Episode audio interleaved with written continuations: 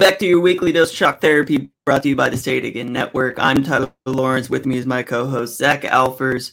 What a what a weird end to the season. I mean, I was so pumped, looking forward to playoffs, and then just like that, just like a snap of the finger, it's over. The season is done, and I'm exhausted because that game I... took so much out of my being. It was just insane.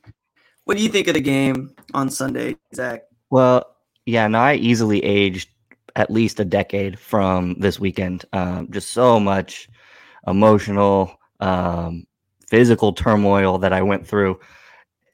It, I was telling you, just like what, of of course, in a, a up and down roller coaster of a season, we get this crazy, crazy, insane game.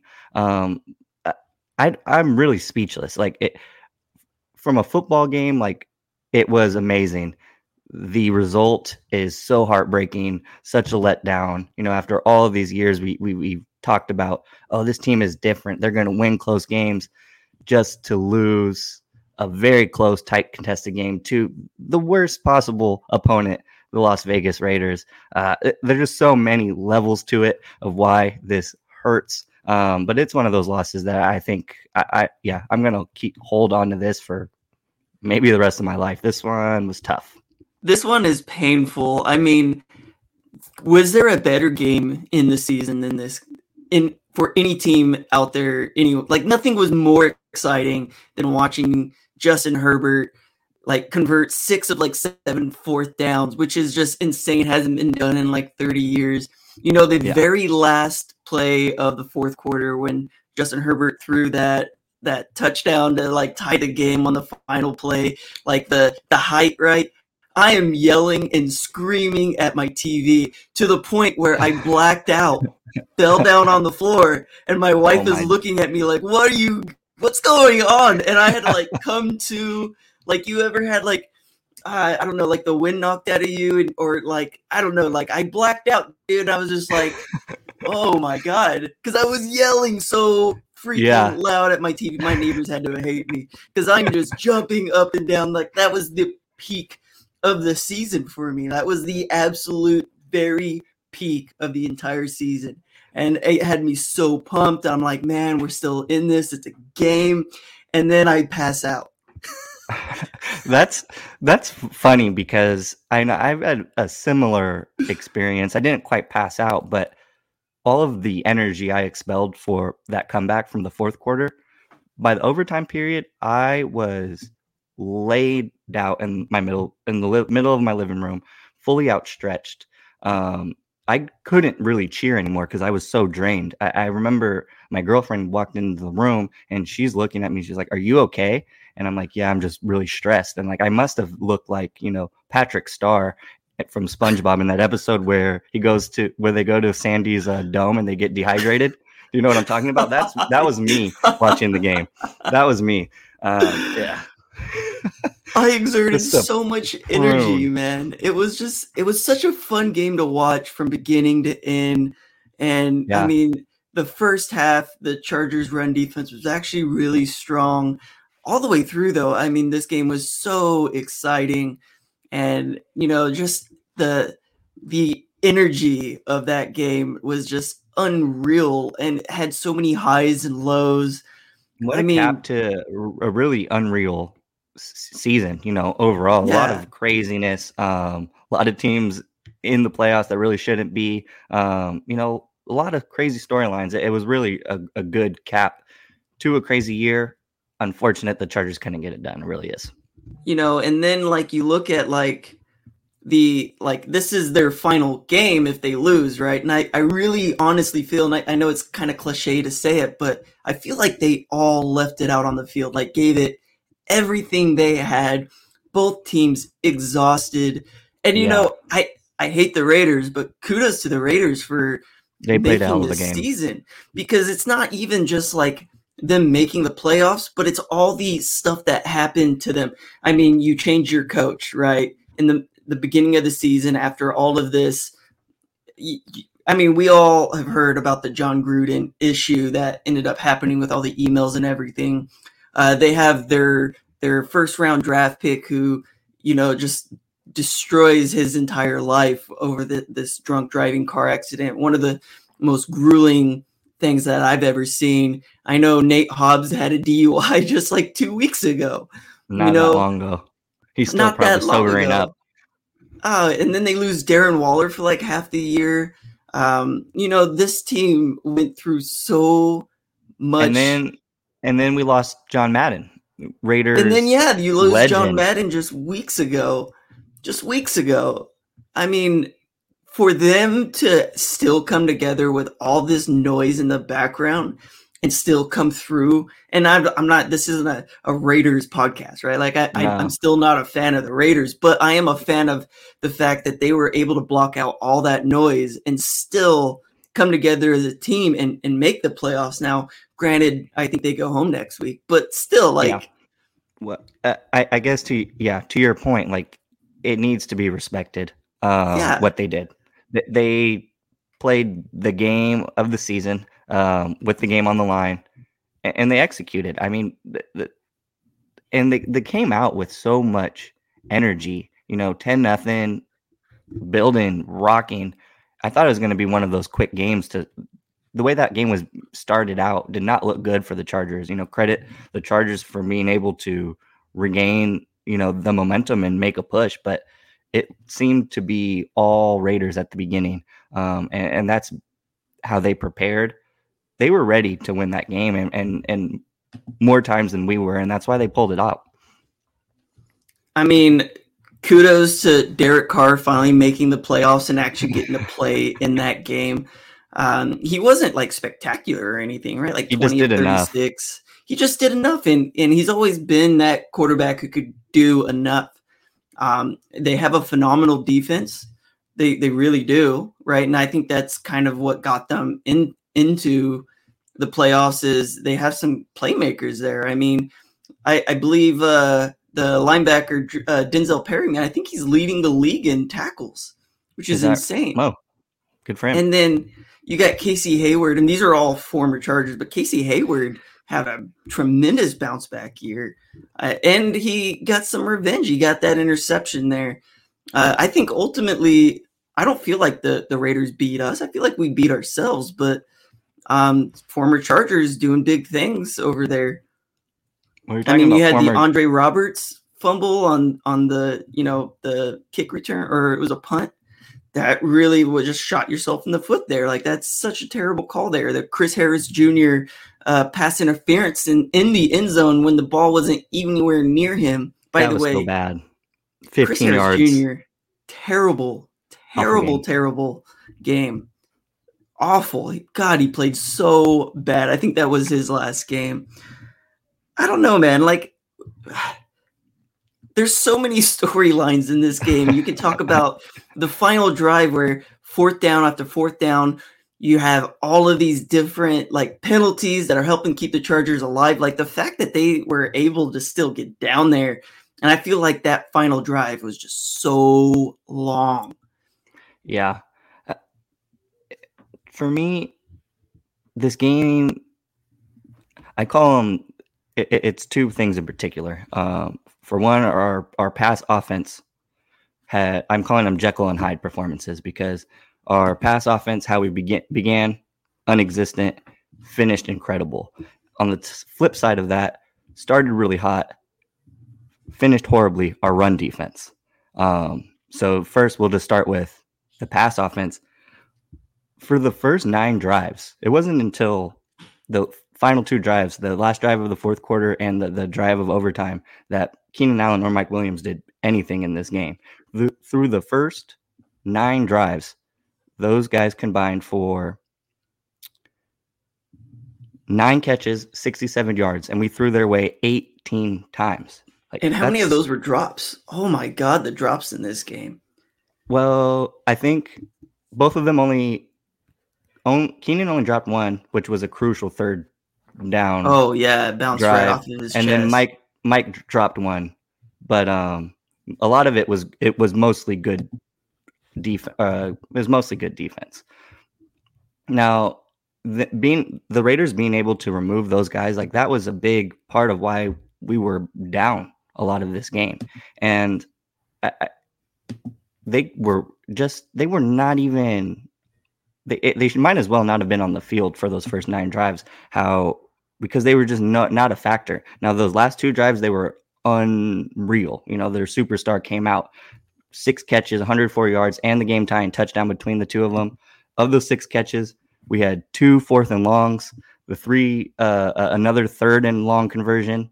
Um, it, it was a pretty epic way to redeem yourself, but it was just it just came a little too late, you know. Um, and then the run defense, you were talking about it. it. It wasn't just the first quarter. We had Josh Jacobs locked up through the first four quarters of play. He just had 63 yards on 19 carries in the, the first four quarters of play. That's a 3.3 yard per carry average. We've held, we've only hit, held teams under that mark five times this year. We're and four and one. Good back to really it's keep. good. Yeah, we had them. We had them locked up, and you know when we hit that mark, Chargers are four and one this season. It was a good, you know, per, you know, indicator that we were going to be successful. In those last two overtime drives, Jacobs was insane. He more than doubled his offensive production. He added 69 yards and just seven carries, 9.8 or 9.86 yards per carry through the overtime drives with those big 18 yard gains, then the 20 yard 28 yard gain after the Staley timeout to set up the Carlson game winner. Like it, it was these Jekyll and Hyde performances that have, have plagued us all year. We've had hot starts, horrible finishes. On the other side, we'll we'll start hot and then let it dissipate in the third quarter, where we have to come back in in the fourth. So it, the fact that we were in so many games, I think, is a credit to the the talent on this roster. We got to figure out how to be more consistent if we want to get to the playoffs, if we want to compete for Super Bowls, because just this up and down, I think, has is really kept this team from getting in the playoffs. We were just so hot and cold, right? Start the year four and one, just to end the year one and four. Like it, uh, you know, got to get some more consistency moving forward. You know, it the consistency all year long. I mean, you come off of like really good games, really high games, like yeah. out of the Browns and then you just go and just drop a dud against like the Ravens the next week, right? Like, and then you lose to a team like Houston, and then you come back and blow out the Broncos. Like the consistency. Mm-hmm. And this isn't a podcast. This isn't a podcast where we're going to break down the season. We're going to do that in coming weeks. But I mean, looking just overall, the the things that killed us this game were the things that really killed us the entire season. Yeah, right. That's six drops. Six drops in this game. You had two by Jalen Guyton, one by Justin Jackson, one by Keenan Allen, one by Jared Cook, one by Austin Ekeler. But it's just like, and then you have like these crazy plays where you know ball bounces up in the air and Austin Ekeler comes down with it for a first down. Yeah, like, that was just crazy. like insane. And then you look at like Justin Herbert's throws into the end zone, the the touchdown to Josh Palmer um, that was a strike that traveled so far on a bullet in the tiniest window it could possibly get in. You know, Justin Herbert's big time throws this game. He had 33, I want to say 33 completed passes. And I want to say a good 10 of them were like big, big throws. I mean, the Mike Williams at the end of regulation, I mean, he could not have thrown that any more perfect, any better timing in a more clutch situation. And you know, it's funny is I've been looking uh, everywhere, and and you know, Justin Herbert finished as a top five quarterback. Many think that he finished top three behind Tom Brady and Aaron Rodgers. And it's these big time throws and him coming through when it matters the most.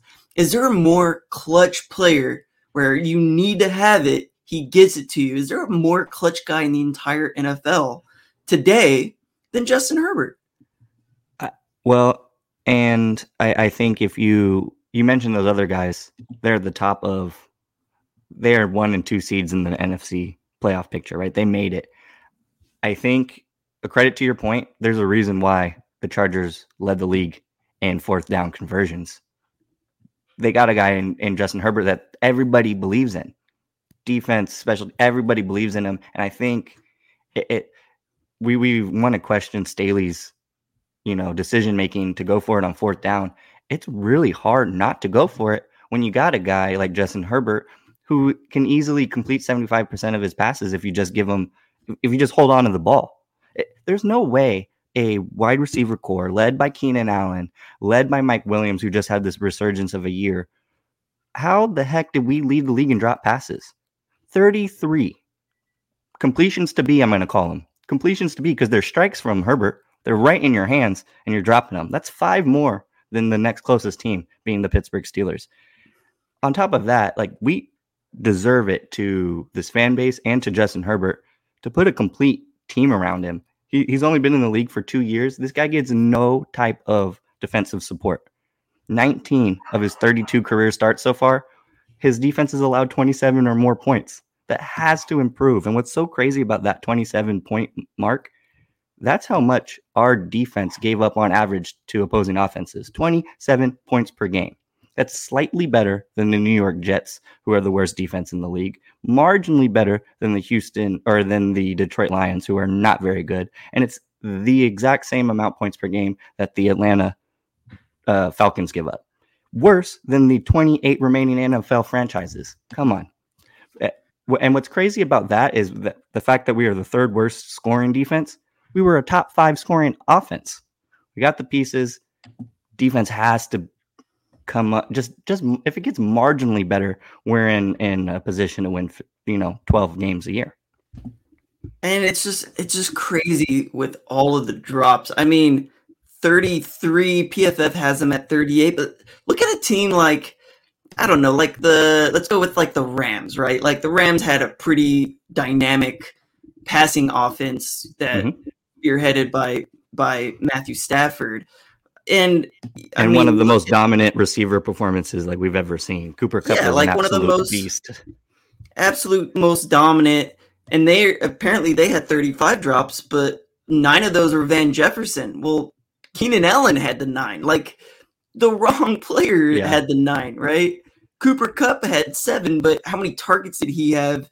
You know, on that team, like it's just it's so bad when you look at all of the drops because Justin Herbert, you know, you cut those drops in half, he goes for 55, 6,000 yards this season, right? Like, and he, you know, he finished the regular season second in passing yards.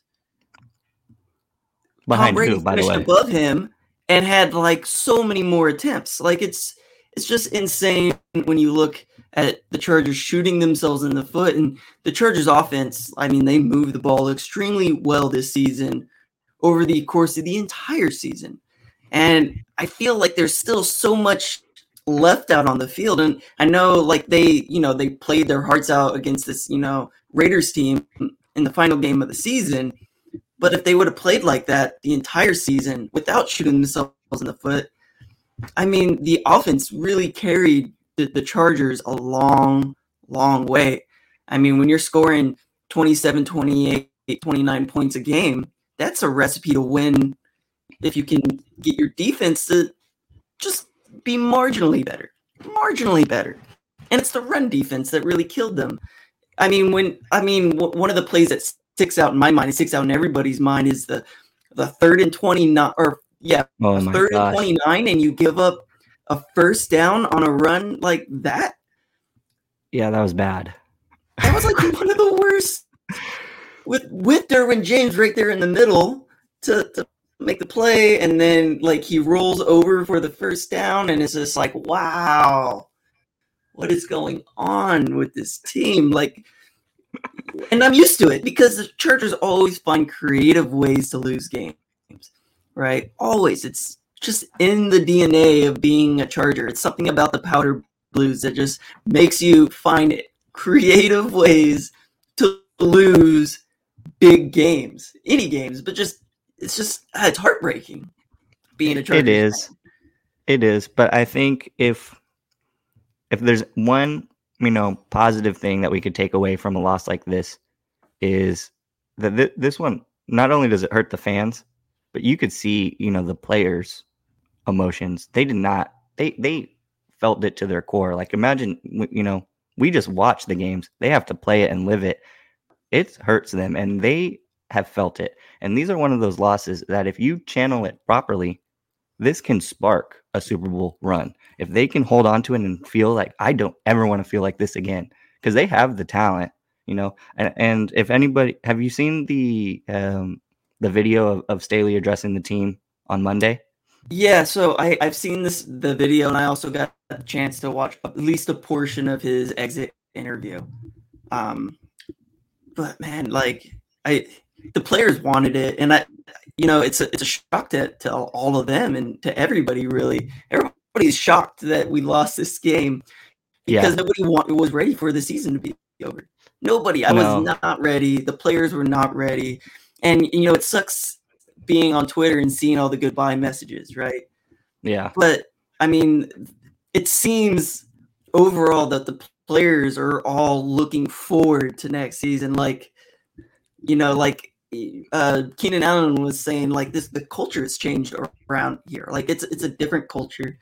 Even players who may not even be on this team next season are like talking about we're gonna be ready, we're gonna be ready. The mindset, even for the guys like Justin Jones, who who could not be yeah. here next season, Nwosu. Um, you had the long snapper who is like talk like everybody's talking like they're coming back next season, and they're all just seem hungry. Yeah, everybody seems hungry. I, well, and I love all of that, and I guess back to what I was I was saying. Not only does it inspire for inspire this team in the future, but it also puts pressure on this front office to realize how successful this offense was compared to how awful and porous of this defense. And remember this time last year, we're we were like, we need to go full in on the offensive line and revamp this thing. Well, we got some ballers this year on the offensive line. I think this year it has to be full on on the defensive line to rebuild. And here is where I am very excited because the defensive line has a generational talent in Joey Bosa that the offensive line didn't have. And it has pieces, you know, Nwosu, Fackrell. It has pieces that this offensive line didn't have. If you get me a dominant defensive tackle and some pass rush depth, that's all this defensive line needs. It doesn't need a full rebuild like the offensive line, but uh, uh, an exposing, you know, just demoralizing loss like this, it puts pressure on Tom Telesco to say, "Hey, this is our biggest weakness. We need to fix it." Yeah, I mean that offensive line though still has holes all on the right side. And I'm looking at like Storm Norton, right, as somebody who could potentially come back as a depth type player. And I'd totally love for him to be a depth player. I'm a little afraid that he's going to just come in as the starter next season. But then you also lost Odeya there. This, you know, it's funny is when you look at this team overall and you look at like how well they performed, then you realize that half the team is a free agent right now, right? Yeah. Like we have so many big time pieces and so next season, I almost feel like we're going to be starting over, right? Like we're going to bring all these guys back in to like learn a new defense and try to install. And, you know, I don't want to see a ton of turnover. Like I'd love to bring Uchenna Nwosu back because I mean, you know, he uh he messaged me. I said uh I said that, you know, Nwosu was one of our as an honorable mention, one of our most improved players, but he's a little inconsistent from from game to game. And I don't mean that, Uchenna, if you're listening. I don't mean that in a way that's like you know b- good play versus bad play. Like I legitimately mean it in terms of like him having a good game and having just an outstanding game. Like there, like he has yet to actually be one of those guys that takes over a game and has a pretty high second round pick. Like that's what you drafted him for. And he played extremely well against the run. And you know, it's really weird was when you look across this defense, there's like names everywhere that are like big time names, guys who played extremely well this season. But you know, it's it's a game of inches, and you know, little little things create big plays, right? Um, but I'm I'm rambling here a little bit, but he uh, he kind of came after me a little bit. he was like, how am I playing inconsistent? I'm like, I'm sitting happy. here and I'm like, yeah, your pressures are down, man. Like your your ability, like he plays the run really really well, you know, and, and I understand a lot of what he was asked to do is to contain, right? Um, let Bosa kind of be the wild guy to go after the quarterback, and and he's playing a little more contained, at least in in the the film that I studied, but I mean, he's somebody I would love to bring back as you know a in Los Angeles grown like you know football player. He's always been from high school to college to the NFL. You know, um, I'd love to bring Uchenna back, man. God, I'd love to bring Uchenna back. He needs to come back. Kyzir White needs to come back. To me, to me, those two guys, those are foundational building block type of players, and we've been waiting for both of them kind of to come, you know, have their coming out seasons. And I think we kind of saw it. Like I, I, want both of those guys back. 42 and 44 to me are building block, Be, not because of the talent, but they are energy players, right? Kyzir White, we've seen it all year, um, where he's just like the mini DJ, you know, the linebacking version of DJ, where he can do, do a little bit of everything. He's our best cover linebacker, and he's our best run stuffing linebacker. You don't think that uh, uh, Kenneth Murray's our best coverage linebacker? no, guarantee. Nope. I don't know if Kenneth Murray's our best anything at this point, and it's not even like a. And it's it's not even like a, a, a slight. It's more of like a, you know, inspiration into action. Like I, I would love to see the kid, you know, you know, I I want the rookie version back of Kenneth Murray. You know, we were talking all year about the 2020 um the the 2020 draft pick sophomore slump coming and we just picked the wrong draft pick. Herbert didn't have it. The sophomore slump came and hit K9 heavy. And now it's a second I season. was so high on K9 at the beginning of the season, man. Like I was I was all into him. I thought he was gonna have like a Pro Bowl, all pro caliber you were, year. have this were, monster. Your sleeper for fifth um, defensive player of the most candidate. tackles in the season. Like I picked him for that. and man, was did I? Ah, let me pull my foot out of my mouth here for a second. but you know what? I'm high on really athletic, aggressive linebackers. You know, his technique and things is kind of what hurt him a little bit. His ability at getting off blocks, because honestly, that's what you'd expect him to be good at. Yeah. Right. Well, and that's the thing the the unteachables, like the explosiveness, the athleticism he has. Block shedding is teachable. Um, and when he's in his second season, playing all over the place. He doesn't have a he didn't have a position this year, so let's get him. You know, another a full off season with with this coaching staff. I, I just think it's way too early, and he's way too talented to give up on at this point. But I, I we can all admit that the product that was put on the field from Kenneth Murray was is just you know underwhelming. It really was underwhelming. And you know, next next off season, I'm going to be just as high on him because he's got those intangibles. I'm going to be That's, so high on Kenneth Murray. I haven't given up. No, I, I what the the potential there is I think what is exciting to all of us, right? You you don't there's not a whole lot of athletes eh, at his caliber. So it's just fine tuning things. And if anybody could be able to figure it out, it's going to be Brandon Staley. But with that being said, there was no reason in this game in particular why Kenneth Murray, number two, you know, in his second season, should have been out snapping Kyzir White, our best coverage linebacker, went the game on the line. Our best linebacker against the run, period, our best period. linebacker against like period. he was such a big part of this defense. I would say that he might have even had a bigger impact than Joey Bosa did. Derwin James was the most impactful player, MVP of the defensive side of the ball, without a doubt. But Kenneth Murray, honestly, was a close second. Like Kyzir. the things that he was able to do, his explosiveness at getting after the ball carrier, see ball, get ball. Joey Bosa to me is third on that list of like impactful players in this defense because I the I don't know how Kyzir doesn't make the Pro Bowl this season as as just like the, the most tiniest of awards that he could have gotten. You know, he's nearing like an all pro level caliber of play and he doesn't have the big name, which no. is what hurt him with the Pro Bowl, right? Big names are the ones that make that. I, I, don't even know who the Pro Bowl linebackers are, but Fred Warner, for instance, right? Like big name, big stats type of guy. And, and Kyzir White had just a phenomenal, phenomenal season. At least to me, a top five to seven linebacker because he was everywhere. That's interesting, all though. That he finished with, I just, it, it, it doesn't really mean much, but I just love, you know, uh, coincidences like this, but he finished with 144 tackles. Just interesting that he wears 44.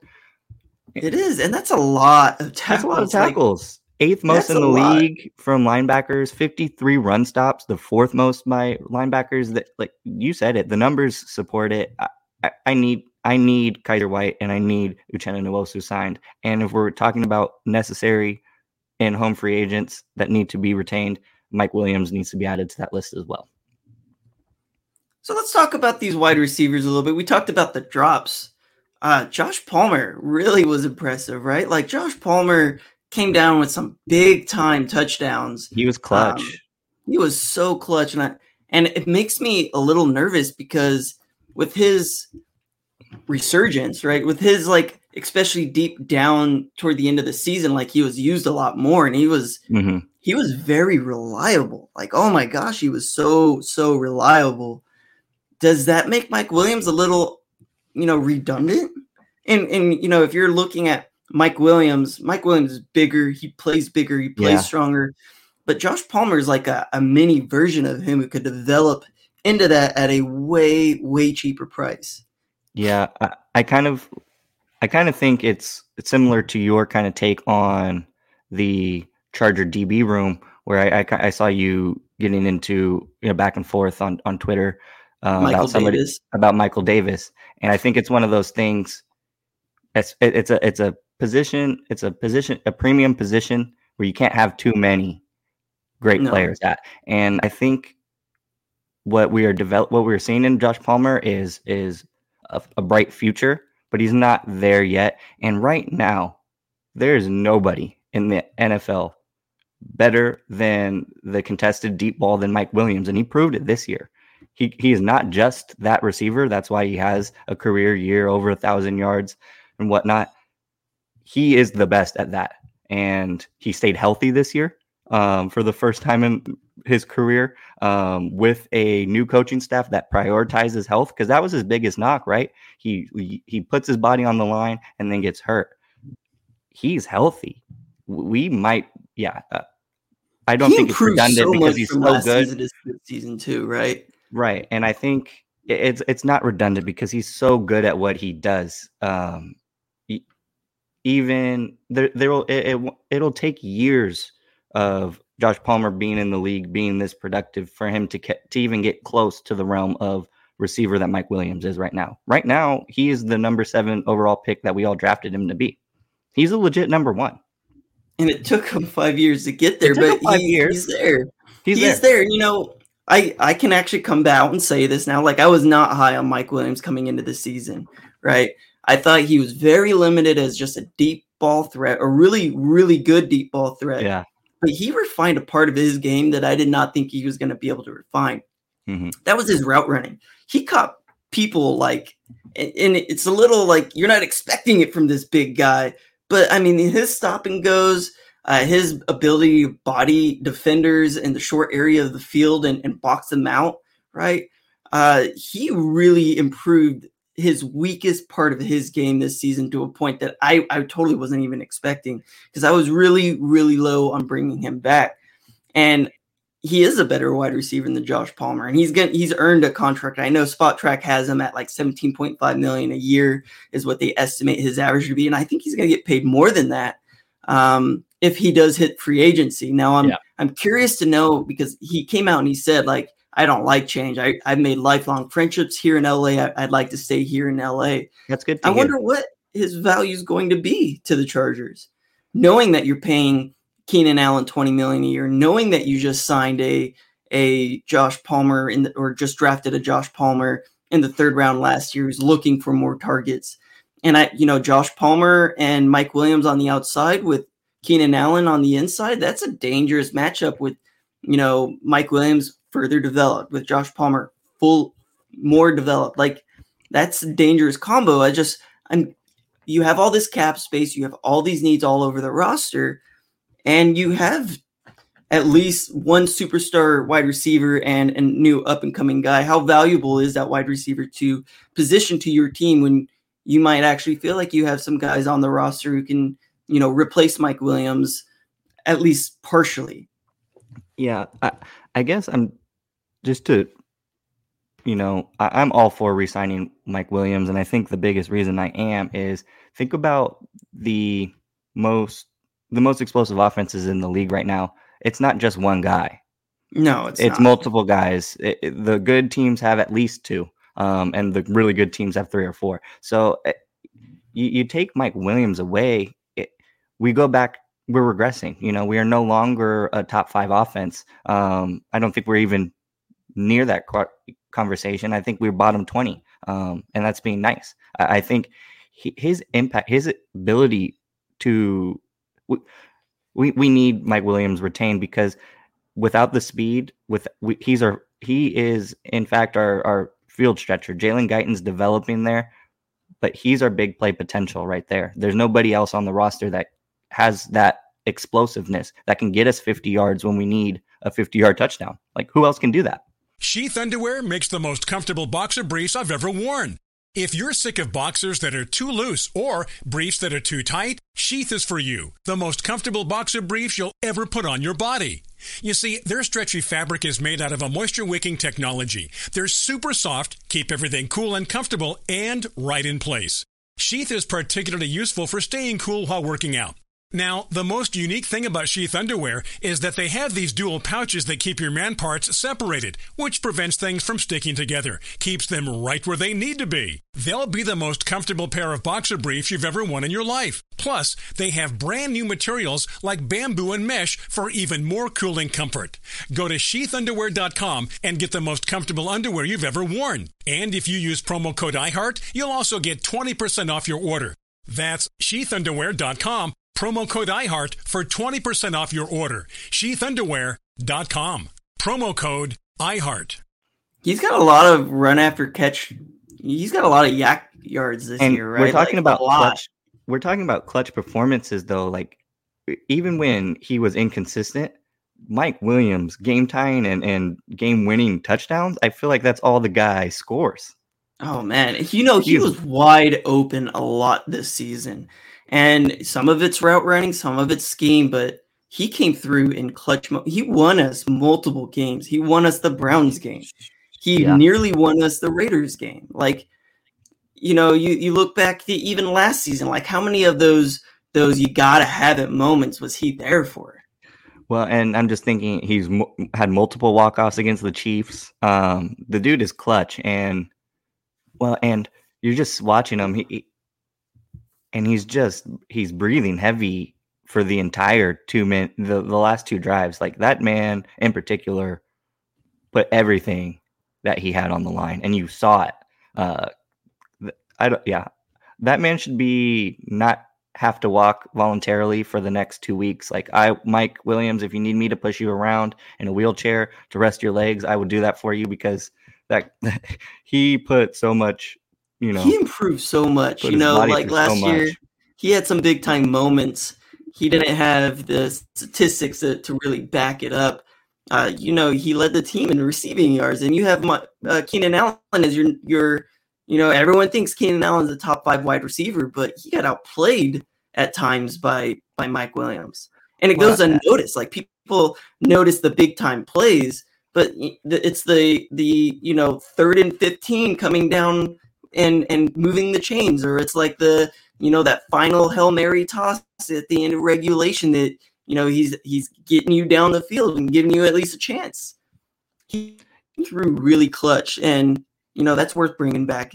And then when you do think about it, like those teams that are are great, those those teams that have three wide receiver ones, you know, you think of Tampa, right? You yeah. think of the Rams with Cooper Kupp, Robert Woods, and now you added um, Odell. Uh, Odell Beckham. By the way, I, I, I do just want to bring this up. Eric Weddle coming back. oh my god! Eric Weddle's in the playoffs. Chargers aren't, but Eric Weddle is. I, yeah, you know, it, I, I think I've been trying to just take you know bits. This loss was so demoralizing. Like I'm just trying to look for things to lift my spirit, and that was one. I was so happy not excited for the playoffs. Like I was oh, totally yeah. planning on not watching a single game this weekend. Um, I'm going to be watching the Rams game pretty intently uh, with one of my favorite players of all time now coming out of retirement. after two as- years. yeah, you know, Wow. as bummed as I am for the Chargers, I'm really excited for that man because, yeah, really just a professional class act. I really like Eric Weddle. Let's talk about tight ends. Jared Cook, like what's what's going on with Jared Cook? Because I feel like he started off the season really hot, really really well, and then he's just making all these mistakes as the season went on with with the drops, with the you know not finishing plays and not turning around looking for the ball. I I mean, how many interceptions were thrown his direction? And that's not all on him, right? But it's like no, like I really feel like there was a drop off, and he was still clutch at moments. Like he was a big time third down target for us. But I think it's time to move on from from Jared Cook this season because I I I, mean 37, 38 years old. We paid him like seven, eight million dollars for a, a one year contract. And you got these guys right underneath Trey McKitty, Donald Parham, who I mean they look good. There there's something to look at there. Stephen Anderson too. You can't forget about Oh, that guy. He's Stephen kind of like the too. unforgotten fourth. Um, I, am totally okay moving away from Jared Cook, and it, I really hate to say it because, you know, I don't know a whole lot what goes on with these players thinking and and what's going on with them off the field. But to me, just and this is just my opinion, just looking at the film from the beginning of the year to now, he just looks like a player who spent over 15 years in the league, who is approaching 40 years old, who's his his heart's not in it anymore. And I, I think it might just be time for him to retire. Um, you know, and I don't want to put that or force that on him. You know, that's his own Great decision. That's a very Yeah. yeah, oh, incredible. Um, but it just kind of seems like one of those guys. He's just not. He doesn't have the drive, and and you know to get up every day to put your body through what these players do. It, it's a toll. It takes a lot of out of you. You know, there's a reason why at the peak of his career, Andrew Luck walked away from it because it takes a lot out of you emotionally and physically. So it, I feel like it's one of those things where he might just not have enough in him. Um, you know, the heart he might want to play, but I just don't know if the body he has a left left in his body. He's put his body through a lot. Yeah, I wouldn't say that he doesn't have the drive. I feel like he just it feels like he got to that veteran status where he's just like able to I guess get away with more where a younger player like he's not afraid, right? Cuz he's he's established where a, a younger player like McKitty would get his ear chewed off, you know what I mean? Like Hmm. uh it's just a little like different. I feel like I feel like there was effort left out on the field that he didn't he, he could have used. Like there's some some you know I, I wouldn't call it drive because drive is like the the want to play, the want to keep going. And I feel like he wanted to keep going, but I feel like he he took plays off at times. He he got lazy with routes at times. Um, you know, like there's like a couple times where he's reaching out one hand instead of trying to go at it with two hands. Um, yeah, you know, I and feel like and then there's something to, to want there, something missing. uh, then j- just you saying that because yeah, there's obvious he was out there, right? He signed an he signed a contract to come back. Like the want, I think is is maybe not as much as The effort. It, was just the effort. I At don't times. know if it was effort. I really now I'm thinking about it. I think the man might just be very you know football ancient. Like the man has played a long time, has taken a lot of snaps in the National Football League. Um, so I think he might just got to the point where you know his body can't really keep up. You know he wants to be out there. I just don't know if he. I don't should know. be I, anymore. Yeah. I, I think he's ran. You know he's played a hell of a career, and I think uh, he's got to the point where his body is just not doing what he wants it to do. I don't, I don't think Um, on 31 other teams he would have played as much as he did this season. No, no, and maybe and maybe that'll be good for him. Maybe he can't be because it, it's came in bursts, right? He was very productive at times. So maybe if we, you know, maybe a, a pass catching only tight end where we roll him out there every once in a while on two tight end sets. Maybe that's kind of what he needs because he he what we've seen this year is he does not have. I mean, he, he's just we can't rely right? on Like, him he- we can't rely on him as a number like you tight. squeezed everything you could have squeezed out of him. Is what I it felt so. like. And I think we need to give him a break. He can't be the tight end one, and maybe tight end one by name, but it, it needs to be. He can't be playing eighty. I'm not bringing him back snap. next season, man. I'm like it's either. a one year contract, and I'd much rather find a 28, 29 year old guy who can block. Um, you know, who can come in in different sets because I really want to develop Donald Parham and I really want to develop uh, Trey McKitty. And McKitty showed a lot of promise and limited snaps toward the end of the season after Parham went down. And and I really am looking forward to to seeing them in camp next season because there's a lot to develop there. There's a lot of toolsy type attributes that those guys have.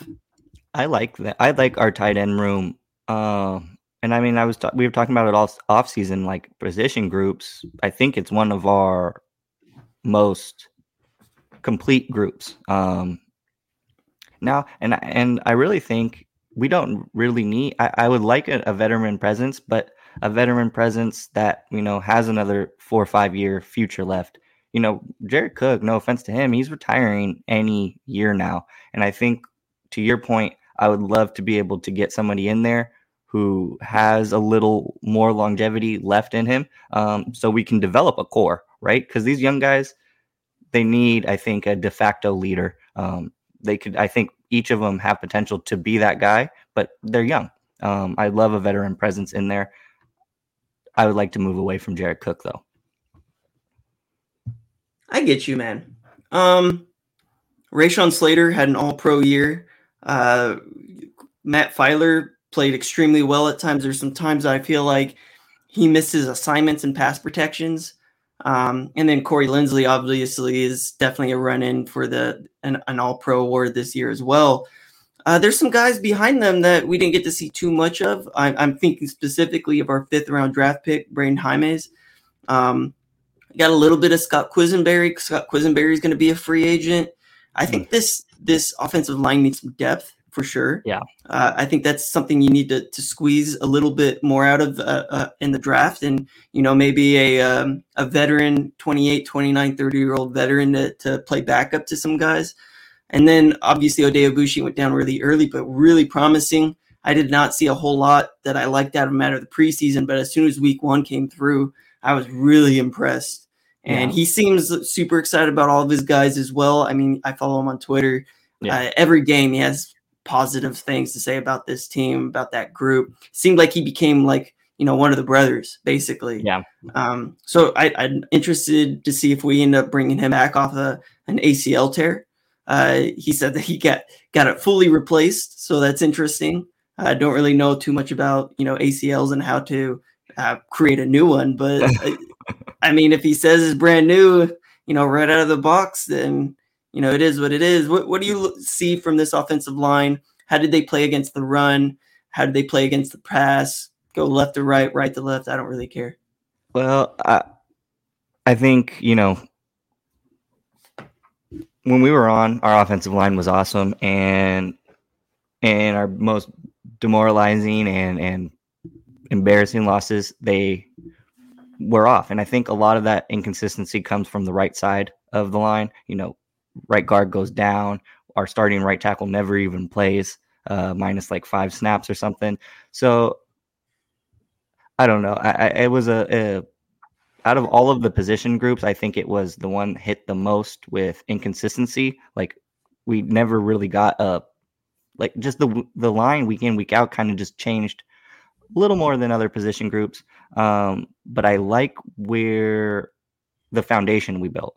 The the left side I think is is something to behold. I think we got three really quality players from center to left all the way out to left tackle. I guess where what makes me happy is we are, I think, a piece or two away from being a really good offensive line. You got a guy like Corey Linsley who's been there, done that, um, can call out assignments. Out of you know, I think Corey Linsley was our run game this year. Oh, right? for sure. he was the reason we had any type of production in that in that phase of the game. Um, so I think he's invaluable in that. Rashawn Slater developing, but uh, phenomenal pass protector and has the strength and the nastiness and the will to be involved in the run game. I, I think, like I said, I think we're just a quality right tackle away from being a very, very good offensive line. I liked where we are now compared to last year, where I had no belief in the future of this unit. Um, now I'm at least excited and, looking forward to what this thing could, you know, can grow into because we we saw a lot of promise this year. You know, go back to 2018 when we had Mike Pouncey and, and Russell Okung who made the Pro Bowl. Um, both of them made the Pro Bowl in the same year, and that was the year we made playoffs. And then, you know, the 10 years before that and, and the couple years after that, it was really underwhelming.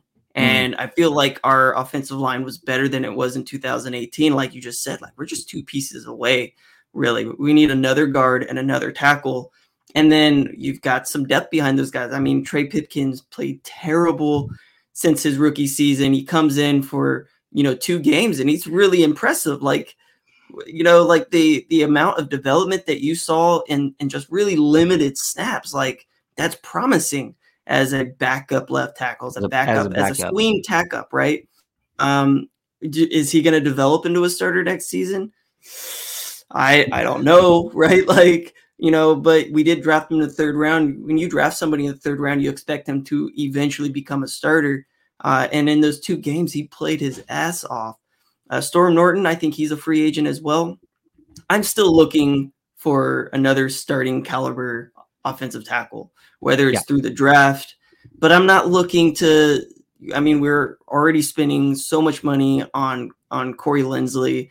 Uh, you've got your first round offensive tackle. Uh, Matt Feiler signed a, a, pretty nice contract as well. I'm looking for another um, Matt Feiler type of uh, veteran presence who maybe isn't going to to break the bank account, you know, but will provide some stability there where, you know, all you need is average play, honestly, when you've got two superstars on the offensive line and one of the best run blockers of all of last season in Matt Feiler. Yeah. You know, it, it's an upcoming group, and I feel like last year was really the start of building that offensive lineup. But I think next year is where you you go all in and and uh, you know find somebody to stick around for another two, three, four seasons. Um, I don't think we're going to sign a, a, a, Joe Thuney, right? Or you know, well, and what's what's, I mean, and I guess to your point, we don't need to, but we could. I mean, we, we could, are right? in yeah. such a good position to be. You know, like a very strong, talented ras- roster with tons of resources and capital to spend, tons and of I cap space, also, tons of draft. I also forgot, like, there's no way we're bringing back Bryan Bulaga, right? Like, no I, way. I don't think anybody is bringing back Bryan Bulaga in any capacity. Bryan Bulaga stole so much money from the Chargers over the last two seasons. I think he played yeah. less than 50 snaps in the over the last two seasons. Like, you know, we signed him to a, a three-year, $30 million contract and I think we got 50 snaps out of him over the last two seasons. Like it's uh, like there's no way we're we gotta cut him, right? Like he can't. Gotta. No, he can't. Yeah, and he needs to be shipped out of LA. Even if we, yeah, he can't. Let's see here. He did play so, ten games. He played ten games in 2020, but but limited much? games, right? Like like a quarter or a half, right? Like let's see. I'm gonna say he had he maybe. Go for it. I'm, I'm gonna say he had like 80, 80 snaps in 2020.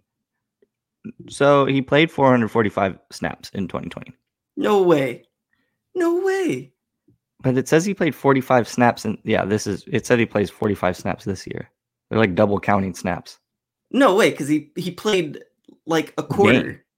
Yeah, like he, he played, played like a quarter. What is this talking about? One game. What? Well, he played no in one game and had a holding penalty. This season, nice. We got a, a holding penalty.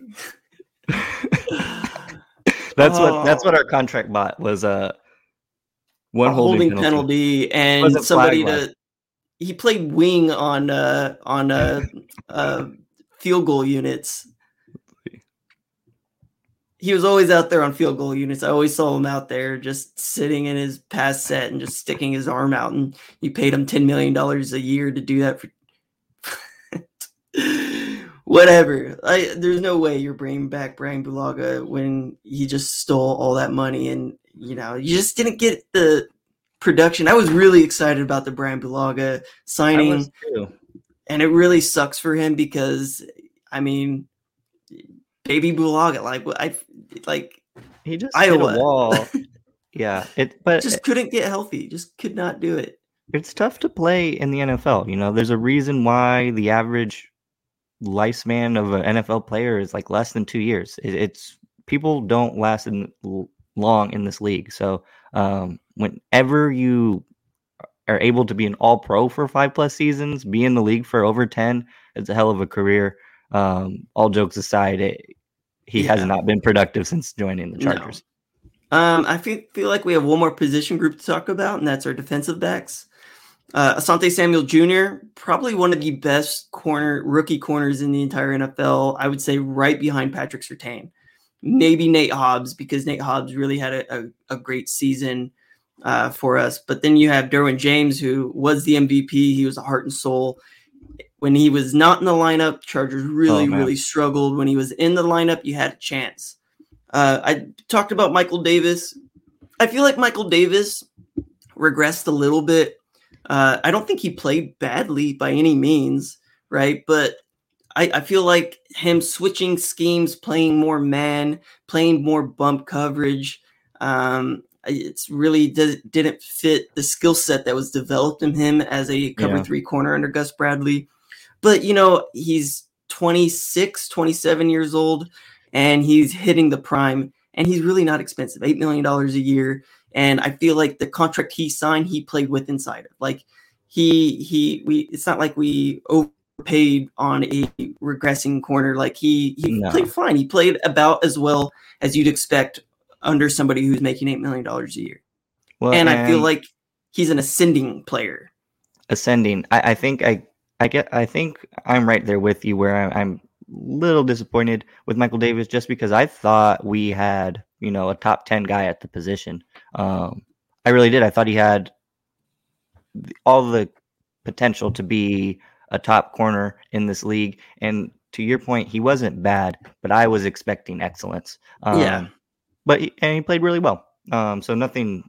Yeah, like him, I don't think of him as a liability. I don't think we need to upgrade from him uh, as an outside corner, especially like he's no. six two. Like he's he's so big and and fast. We don't have speed like that really on this roster. Straight line but speed. He's he's not really quick. He's got just no, kind of straight line speed, and I think that's kind of what hurts him in this defense. Is when you look at his intangibles, you look at a big body who can hold guys up at the line of scrimmage, but any type of route runner is. I mean, he's not he's not quick. He's fast. Like he's just flies, and he's big. He's a big, strong guy who still misses tackles here and there, but overall, like for what you're paying him, you're getting exactly what you're expecting.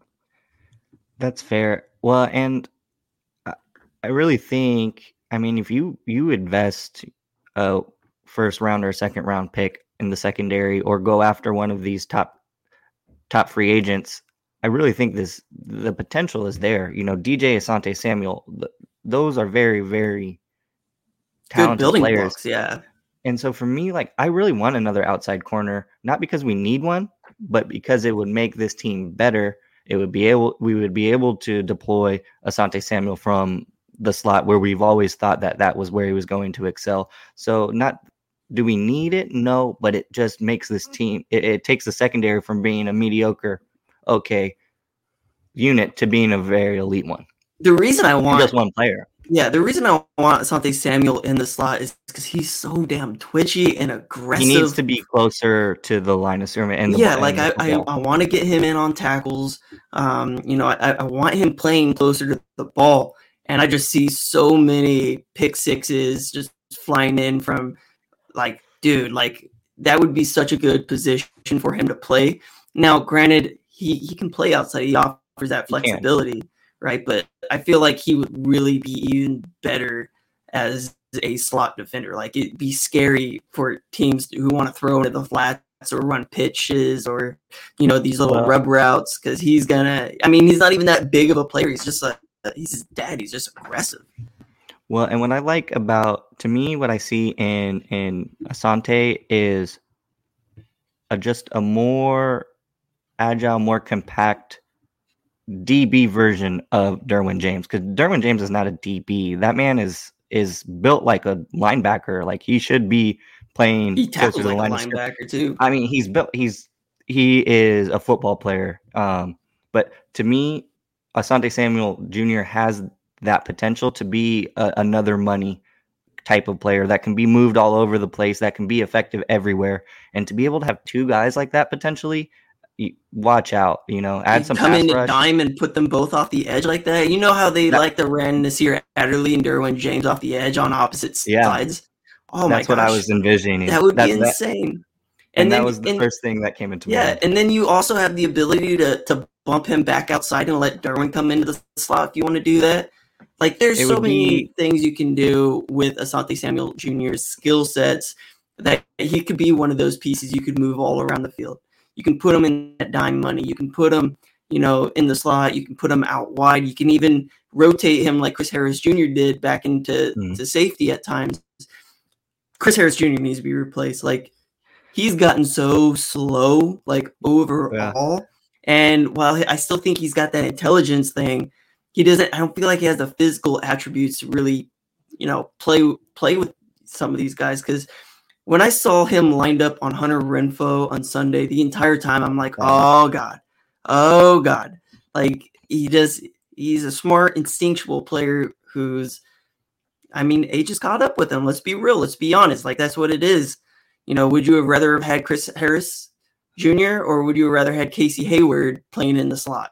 And Casey didn't play in the slot at all, but I mean, he's done it before and he Yeah. played much, much better at the same exact age.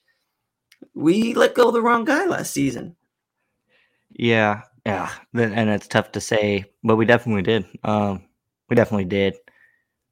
Chris Harris Jr.'s performance this year was such a letdown because, well, and really his his whole tenure here was such a letdown because the dude was just an absolute Charger destroyer. Like, how many pick sixes against us? How many seasons did that guy personally end? Tons. Um, You, I mean, we so it's saw really- a lot of fun matchups with him and Keenan Allen over the years. And I was so happy to not have to game plan for him. But you know, these last couple of years with him being on my team, I kind of wish we were game planning for him. Um, because he, Yeah, I think this is we- his last season. There's no way you're going to bring Chris Harris back. No it's like- way. it- he's he he kind of he's kind of in the same realm as the Bulaga, the Jared Cooks. Great, great careers. They kind of just hit a Fastest wall. Yeah, you can only do it for so long.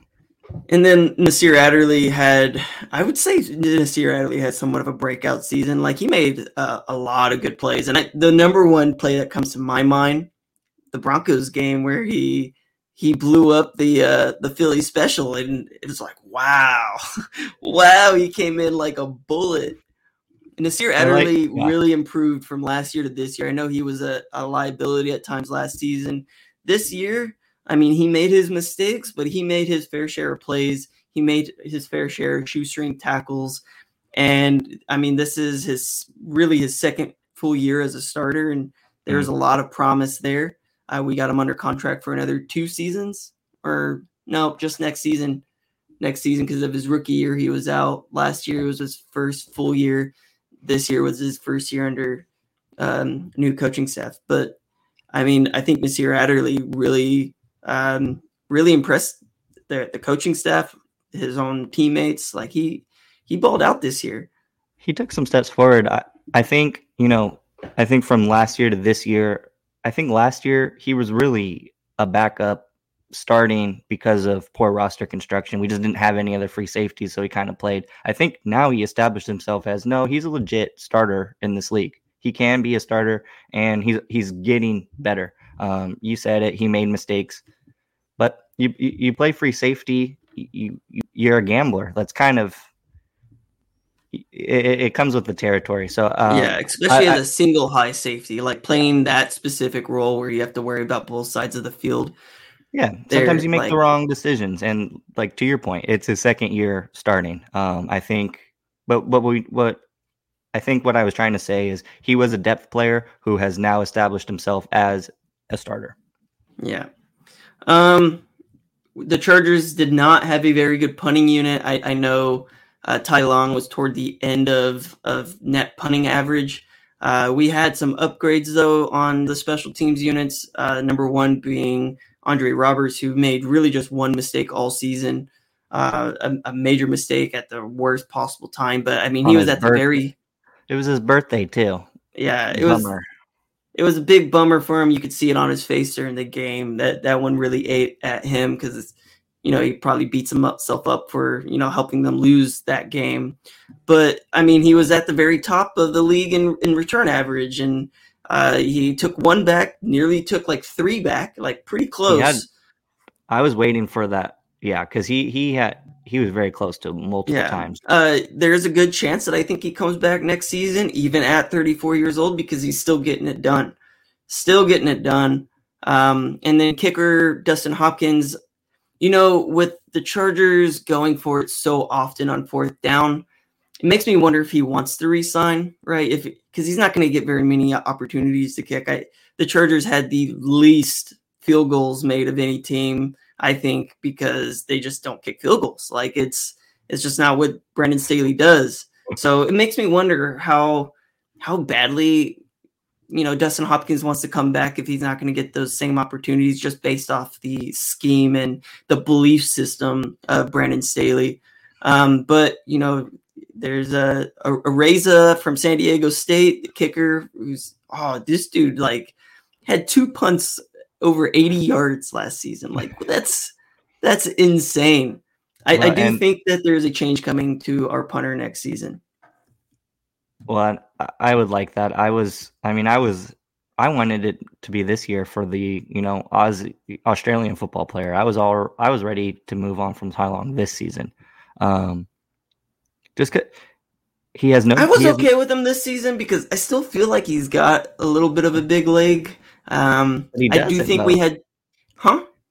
But he doesn't. He he's always towards the bottom on net average, and then and has no accuracy and is always on the bottom of. That's where it comes off, down to. Is I think he's got a powerful leg, but I I feel like he's trying to to spot the ball in certain locations and trying not to outkick coverage.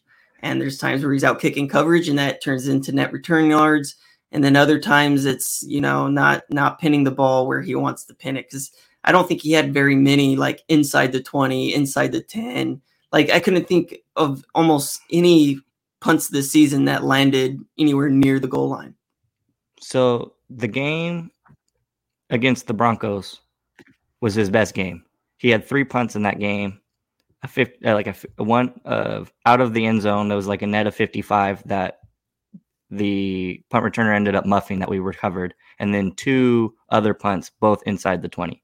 But that was like it. And I was almost, yeah, that was it. Um, so I just don't think that I he think, developed enough over the last what four seasons he's been with the Chargers now. Too long. I, I think he's like a classic example of he has le- leg talent, but he's not a punter. Um, no, you know the the strength and, and the talent necessarily is there, but he can't do the job. So maybe you know send him to the MLS, have him kick some, you know, free kicks, but he he's not a punter. He's not good at the job that we're asking him to do. I mean, he was good at kicking him out of the end zone I know he filled in as an actual kicker there for a while. I just don't think he developed that part of his game to really direction his kicks. And there's times where he really did outkick his coverage often, which helped with the returns, put a lot of pressure on on the special teamers to to make open field tackles, which you never want your special teams units to do. You want to gang tackle. That's you know that's kind of how you train your your you know, punt coverage units is you gang tackle. He's to pin it in this spot. You got to get down there, you know, this many seconds. Make sure you guys are in your running lanes. And, and instead, you're getting these, you know, having to not having to make open field tackles as a punt coverage unit is never a good thing. No. Well, and what I think doesn't really bode well for him is the Chargers special teams units have been the worst or towards the worst for a long, long time. Again this year, Ty Long is of the, block punts, lots of really close block punts. Now at this point, Ty Long is the only consistent thing that has They've, remained the yeah. same through the whole thing. So I, I think it, it's not even necessarily that he's played bad. Like he's just he he's hasn't progressed enough. He's been here a lot too long. They're gonna. I think the front office kind of looks at the results. He's been here the whole time. I, I think it's just time to move on. Like maybe he gets another shot somewhere else. I don't think he has done enough while he's been here to warrant another contract here in Los Angeles. So yeah, I feel like we broke down the entire roster, which is something I thought we were going to do in a few weeks from now. But um, this is the last episode of the Shock Therapy Podcast, season one. Stay tuned as we move on to season two of the Shock Therapy Podcast. I think we're going to take a little bit of a break here, uh, enjoy some playoffs, football. Uh, I'm in the middle of moving, packing. Um, nearly packed up all my podcast equipment before this pod. Uh, but you know, a couple weeks, I think it would be a, a, good time to come back. We'll start talking about free agency. Uh, we'll talk about our own impending free agents. Uh, we'll talk about the NFL draft. We'll bring you guys a ton of draft coverage, and then let's focus in on season two of uh, the Brandon Staley era. It's going to be fun. Got to leave it on a high note the future's bright in Los Angeles. We got a good team. Could be worse. We could be the Panthers. We could be the Seahawks. We're not. We're go- the future's bright. So let's look forward to that. And we got a team bought in around our head coach. A team bought in around our star quarterback. And we got a lot of stars on this team still under contract. And this offseason is going to be fun. Tons of cap space to to mess around with. Eleven draft picks the team that we are going to assemble this off. This is going to be a fun, exciteful, eventful off season, and we're going to have you covered the whole way through. Yeah, I can't remember a single time we've had this much money to spend in free agency. It's going to be exciting, and there's going to be a lot of turnover. And I'm expecting a totally different looking team come next season. So, thank you guys so much for listening. We'll talk to you guys again in a few weeks. Uh, we'll be active on Twitter. You can get at me at LAC Shock Therapy, at the Master Bowl, and at Zach Alfers. Thank you guys so much for listening. We'll talk to you guys soon.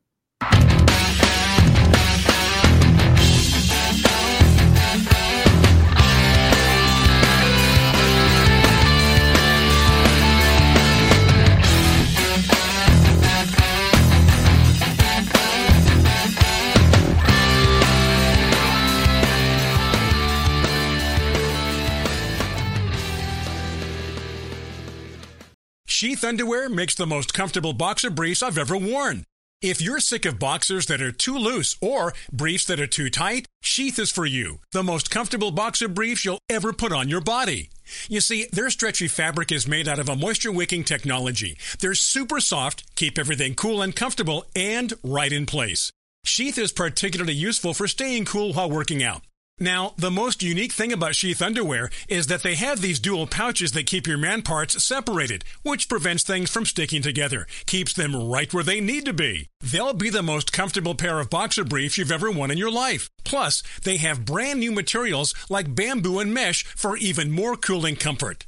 Go to sheathunderwear.com and get the most comfortable underwear you've ever worn. And if you use promo code IHEART, you'll also get 20% off your order. That's sheathunderwear.com Promo code IHEART for 20% off your order. Sheathunderwear.com. Promo code IHEART.